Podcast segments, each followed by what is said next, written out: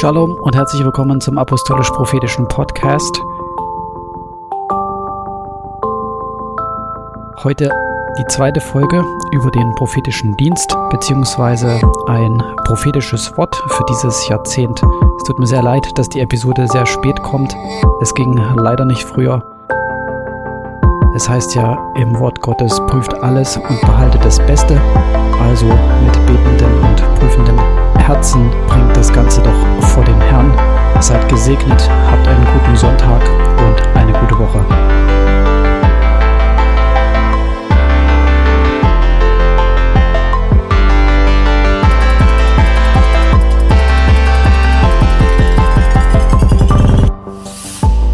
Ja, heute gibt es den zweiten Teil zum Thema prophetischer Dienst oder der Dienst des Propheten. Wir haben ja schon eine Einführung dazu gegeben in der letzten Folge. Und wenn ihr sie noch nicht gehört habt, könnt ihr sie euch gerne anhören. Es geht oder es ging nochmal darum, dass es sehr wohl heute noch Propheten gibt, dass wir das ganz klar im Wort Gottes sehen können und dass auch der Dienst der Propheten im Neuen Testament ähnlich ist wie der der Propheten im Alten Testament. Es sind zwar natürlich zwei unterschiedliche Bündnisse, es gibt den neuen Bund und den alten Bund, wir wissen das alles, aber der Geist Christi, so sagt es die Bibel, hat in den Propheten des Alten Testaments gelebt und sie haben durch den Geist Christi geweissagt. Und in der Offenbarung steht, dass das Zeugnis Jesu der Geist der Weissagung ist oder der Geist der Prophetie. Genau, das heißt, Gott redet auch heute noch. Und das ist total wichtig, weil Gott will reden. Gott möchte sich den Menschen zeigen. Gott möchte sein Herz den Menschen offenbaren. Gott möchte auch ausdrücken, was er gut findet, was er nicht gut findet. Das haben, dazu haben wir natürlich die Bibel, aber es gibt auch andere Dinge, zu denen Gott was zu sagen hat. Ja, es ist nicht so, dass ähm, manchmal stellen wir uns das vor, okay, prophetisches Reden, das ist so in der Gemeinde, jemand hat einen Eindruck, ein Bild, ein Wort für eine andere Person, was die, denjenigen ermutigt in einer bestimmten Lebenssituation oder einer Lebenskrise. Ja, das ist alles richtig und gut und, und das macht auch Gott und dazu nutzt er auch prophetische Worte und prophetische Eindrücke. Aber es ist nicht so, dass Gott sozusagen sich ins Privatleben zurückgezogen hat und nur noch in der Gemeinde oder nur noch für die Gemeinde oder individuell für Personen äh, Wörter oder Eindrücke hat. Nein, Gott hat auch, und das sehen wir in der Bibel ganz klar, äh, wenn man sich die unterschiedlichen Prophetenbücher anguckt, immer auch zu äh, den Königen geredet, zu den Herrschern. Gott hat seine Propheten zu ihnen gesandt. Gott hat über Nationen geredet, ja, die Nachbarländer Israels hauptsächlich. Äh, wenn wir gucken, zum Beispiel im Propheten Jeremia, Kapitel 1, da heißt es ganz klar, äh, Vers 4, und das Wort des Herrn erging an mich folgendermaßen, ehe ich dich im Mutterleib bildete, habe ich dich ersehen, und bevor du aus dem Mutterschoß hervorkamst, habe ich dich geheiligt. Zum Propheten für die Völker habe ich dich bestimmt. Ja, es war jetzt nicht jeder, hatte den gleichen Dienst oder so einen Dienst, zum Beispiel wie Jeremia. Aber wenn wir auch zu Amos gehen, wenn du dir das Buch Amos mal anguckst, dann hat Amos von Gott Worte gehört über die Nachbarländer Israels und zum Beispiel auch Worte des Gerichts. Und dann steht auch ganz klar drinne, aus welchem Grund Gott das bringt. Ja, wegen dieser Vergehen werde ich jenes, äh, dieses und jenes tun. Das heißt, Gott ist derselbe. Gestern, heute bis in alle Ewigkeit, so heißt es auch. Jesus Christus derselbe. Gestern, äh, heute bis in alle Ewigkeit. Das heißt, er tut auch heute noch dasselbe. Das heißt, er hat auch heute noch Worte für Nationen. Äh, du musst natürlich umso mehr aufpassen. Ich sag mal, ein individuelles Wort ist nochmal was anderes, wie wenn du ein Wort empfängst oder hörst, was für eine Region, für eine Stadt oder für eine ganze Nation gedacht ist. Aber Gott redet auch heute noch äh, solche Dinge. Und Gott redet auch manchmal Dinge, die uns vielleicht nicht gefallen. Oder es gibt auch prophetische Worte, die, die erstmal negativ klingen. Das heißt aber nicht, dass sie deswegen nicht von Gott sind. Ja, was Gott auf keinen Fall will und was man auch sieht in der Bibel, ist sozusagen dieses Schwarz-Weiß-Denken. Ja, Gott redet nur entweder so oder entweder nur äh, auf die eine Art oder nur auf die andere Art.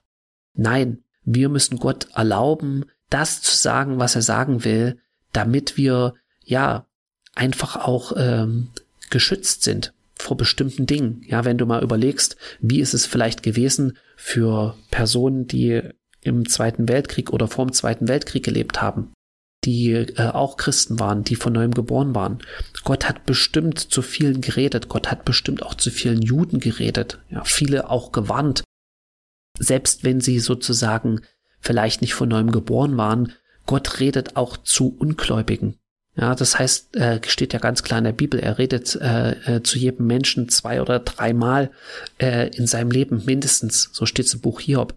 Oder ich war neulich in einem Museum gewesen oder in einem Schloss und da war so eine Ausstellung zu, zum Thema Glauben von verschiedenen Leuten. Da haben sich Juden vorgestellt, Muslime, ähm, waren äh, Christen, waren Bilder einfach aufgehängt von verschiedenen Personen aus der Region und jeder hat so ein bisschen seine Lebensgeschichte da erzählt und sein Glaubensleben, wie er das auslebt, da so ein bisschen dargestellt. Und da war eine Frau, die war schon ganz alt, eine Jüdin, und die war in 30er Jahren ähm, Kind gewesen. Und sie hat dann da geschrieben oder gesagt, dass, dass man das damals, also Anfang der 30er schon erkennen konnte, was passieren wird. Und es war schon klar, was kommen wird. Das heißt, wie, wie konnten die das sehen? Ja, sie haben das, sie haben das einfach gespürt. Und ich denke, dass Gott ihnen das gezeigt hat. Deswegen sind ja auch äh, viele Juden ausgewandert. Ja, die Juden, die zum Beispiel in die USA ausgewandert sind, die, die haben das wahrscheinlich auch vorher gesehen und kommen sehen. Und dadurch wurden sie einfach bewahrt. Und genauso ist es natürlich auch heute noch. Ich lese aber noch mal einfach ein paar Bibelstellen dazu. Und zwar in der Apostelgeschichte. Und zwar ist das in Kapitel 11, Vers 27. In diesen Tagen aber kamen Propheten von Jerusalem herab nach Antiochia, und einer von ihnen mit Namen Agabus trat auf und zeigte durch den Geist eine große Hungersnot an, die über den ganzen Erdkreis kommen sollte. Diese trat dann auch ein, unter dem Kaiser Claudius.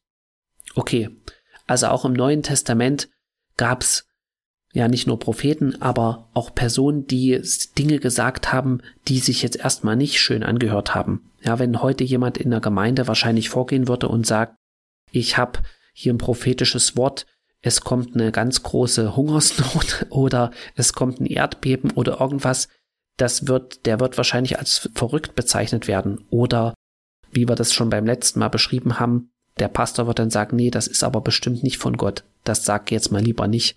Genau die Leute, die es damals gehört haben und die das ernst genommen haben, haben sich vielleicht oder mit Sicherheit darauf vorbereitet. Okay, eine andere Stelle, da ist auch nochmal dieser Prophet erwähnt, das ist auch in der Apostelgeschichte, Kapitel 21, Vers 7. Und wir beendigten die Fahrt, die wir in Tyrus begonnen hatten, und kamen nach Ptolemäus und begrüßten die Brüder und blieben einen Tag bei ihnen. Am folgenden Tag aber zogen wir, die wir Paulus begleiteten fort und kamen nach Caesarea. Und wir gingen in das Haus des Evangelisten Philippus, der einer von den sieben war, und blieben bei ihm. Dieser hatte vier Töchter, Jungfrauen, die weissagten. Als wir uns aber mehrere Tage dort aufhielten, kam aus Judäa ein Prophet namens Agabus herab. Das ist wieder die gleiche Person. Der kam zu uns, nahm den Gürtel des Paulus und band sich die Hände und die Füße und sprach, so spricht der Heilige Geist, den Mann, dem dieser Gürtel gehört, werden die Juden in Jerusalem so binden und in die Hände der Heiden ausliefern. Äh, Vers 12, als wir aber dies hörten, baten sowohl wir als auch die Einheimischen, dass er nicht nach Jerusalem hinaufziehen solle. Aber Paulus antwortete, was tut ihr da, dass ihr weint und mir das Herz brecht? Ich bin bereit, mich in Jerusalem nicht nur binden zu lassen, sondern auch zu sterben für den Namen des Herrn Jesus. Okay. Also hier sehen wir wieder ein prophetisches Wort, was erstmal äh, was Negatives äh, voraussagt. Und Paulus sagt nicht, hä, so ein Quatsch, was erzählst du hier? Ja, ich bin der Apostel, der große Apostel. Warum kannst du mir nicht ein gutes Wort geben? Oder was geben, was, was Positives? Ja, oder auch die Umstehenden. Die haben das ernst genommen und haben sogar gesagt, nee, geh nicht dorthin. Also, was ich einfach sagen will, auch im Neuen Testament spricht Gott Dinge oder der Heilige Geist kann dir auch Dinge sagen, die erstmal nicht schön sind um dich einfach auch darauf vorzubereiten oder um dich davor zu bewahren oder um dich zu warnen. Genau. Und das sehen wir auch in, wenn wir nochmal zurückgehen, in Kapitel 20. Da sagt dann auch Paulus in Vers 22, und jetzt, Und siehe, jetzt reise ich gebunden im Geist nach Jerusalem, ohne zu wissen, was mir dort begegnen wird. Außer dass der Heilige Geist von Stadt zu Stadt Zeugnis gibt und sagt, dass Fesseln und Bedrängnisse auf mich warten. Aber auf das alles nehme ich keine Rücksicht. Mein Leben ist mir auch selbst nicht teuer, wenn es gilt, meinen Lauf mit Freuden zu vollenden und den Dienst, den ich von dem Herrn Jesus empfangen habe, nämlich das Evangelium der Gnade Gottes zu bezeugen. Also es geht hier nicht darum, dass man sich irgendwie nach irgendwelchen negativen Worten sehnt, aber dass man das nicht ausschließt, dass Gott auch durch solche oder solche Dinge reden kann und dass wir das auch ernst nehmen. Genau. Und deswegen möchte ich einfach noch ein, ein Wort weitergeben. Äh, Matthias hat ja schon darüber geredet, über das Jahr 2021.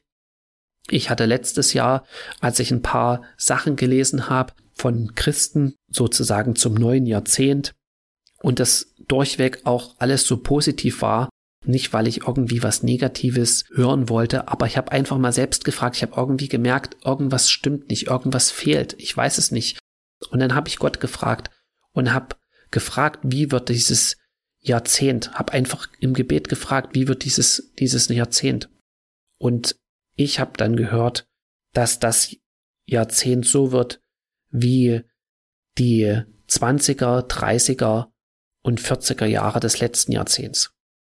Ja, ihr könnt das für euch gerne prüfen, ihr könnt gerne darüber beten, aber ich nehme das ernst und ich habe auch nochmal drüber nachgedacht, was war eigentlich in 20er, 30er und 40er Jahren des letzten Jahrhunderts. Ja, es sind viele Sachen passiert. Das heißt nicht, dass ich, sage ich mal, die Geschichte äh, eins zu eins wiederholt. Sowas will Gott mit Sicherheit nicht sagen damit, sondern eher, dass ähnliche Dinge oder ja, ähnliche Dinge einfach passieren werden, wie es in den diesen drei Jahrzehnten äh, gewesen ist. Und zunächst war auch ich sag mal, am Anfang des, der, der 20er Jahre das Auslaufen von dieser spanischen Grippe, diese Pandemie, das war die letzte Welle in den 20er Jahren, äh, 1920. Dann kamen die goldenen 20er mit einem Wirtschaftsaufschwung. In Deutschland war vorher auch noch eine Inflation gewesen. Und dann kam 1929 die Weltwirtschaftskrise und große Massenarbeitslosigkeit. Der Aufstieg sage ich mal, in dem Zusammenhang vom Faschismus in verschiedenen Ländern, in Italien, in Deutschland, in Spanien, in Japan und in den 30er Jahren wurde aufgerüstet in Deutschland, nicht nur in Deutschland, auch in Japan. Und die Japaner haben zum Beispiel China überfallen. Äh, Ende der 30er Jahre. Der spanische Bürgerkrieg ist ausgebrochen. Ihr kennt die Geschichte, das muss ich nicht alles hier erzählen. Und der Zweite Weltkrieg kam 1939. Damit will ich nicht sagen, dass all das äh, kommt oder dass ich das glaube, aber ich denke, dass ähnliche oder vergleichbare Dinge über die Erde kommen werden. Ja, ich glaube, dass dieses Wort von Gott ist. Und nichtsdestotrotz, wir sollen keine Angst haben, egal was kommt, weil in Psalm 23, kennt ihr ja, heißt es in Vers 4, und wenn ich auch wanderte durchs Tal des Todesschattens, oder anderen Übersetzungen heißt es, und wenn ich auch wandere durchs finstere Tal, so fürchte ich kein Unglück, denn du bist bei mir. Dein Stecken und dein Stab, die trösten mich. Ja, Gott hat uns nie versprochen, dass es immer leicht ist oder dass wir nicht durch finstere Täler gehen müssen. Aber er hat uns versprochen, selbst wenn wir da durchgehen müssen, dann ist er bei uns und wir brauchen uns nicht zu fürchten. Und im Psalm 27 heißt es, das kennt ihr auch, der Herr ist mein Licht und mein Heil. Vor wem sollte ich mich fürchten? Der Herr ist meines Lebens Kraft, vor wem sollte mir grauen? Vers 3, selbst wenn ein Heer, das kann man auch anders übersetzen, eine Armee, selbst wenn eine Armee sich gegen mich lagert, so fürchtet mein Herz sich dennoch nicht. Wenn sich Krieg gegen mich erhebt, so bin ich auch dabei getrost. Eines erbitte ich von dem Herrn, nach diesem will ich trachten, dass ich bleiben darf im Haus des Herrn mein ganzes Leben lang, um die Lieblichkeit des Herrn zu schauen und ihn zu suchen in seinem Tempel.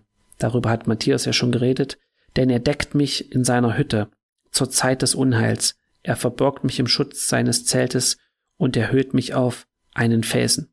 Okay, also wir sollen keine Angst haben, egal was kommt, aber wir sollen auch nicht blauäugig sein und wir sollen uns auch von Gott warnen lassen und wachsam sein, weil es sind Zeiten, die vor uns liegen, die, wie uns auch die Bibel zeigt, nicht einfach sein werden, aber wo Gott trotzdem bei uns ist und uns gebraucht, ein Licht zu sein und für andere ein Segen zu sein und die Liebe Gottes weiterzugeben. In diesem Sinne, seid gesegnet und habt ein schönes Wochenende. Shabbat Shalom. Amen.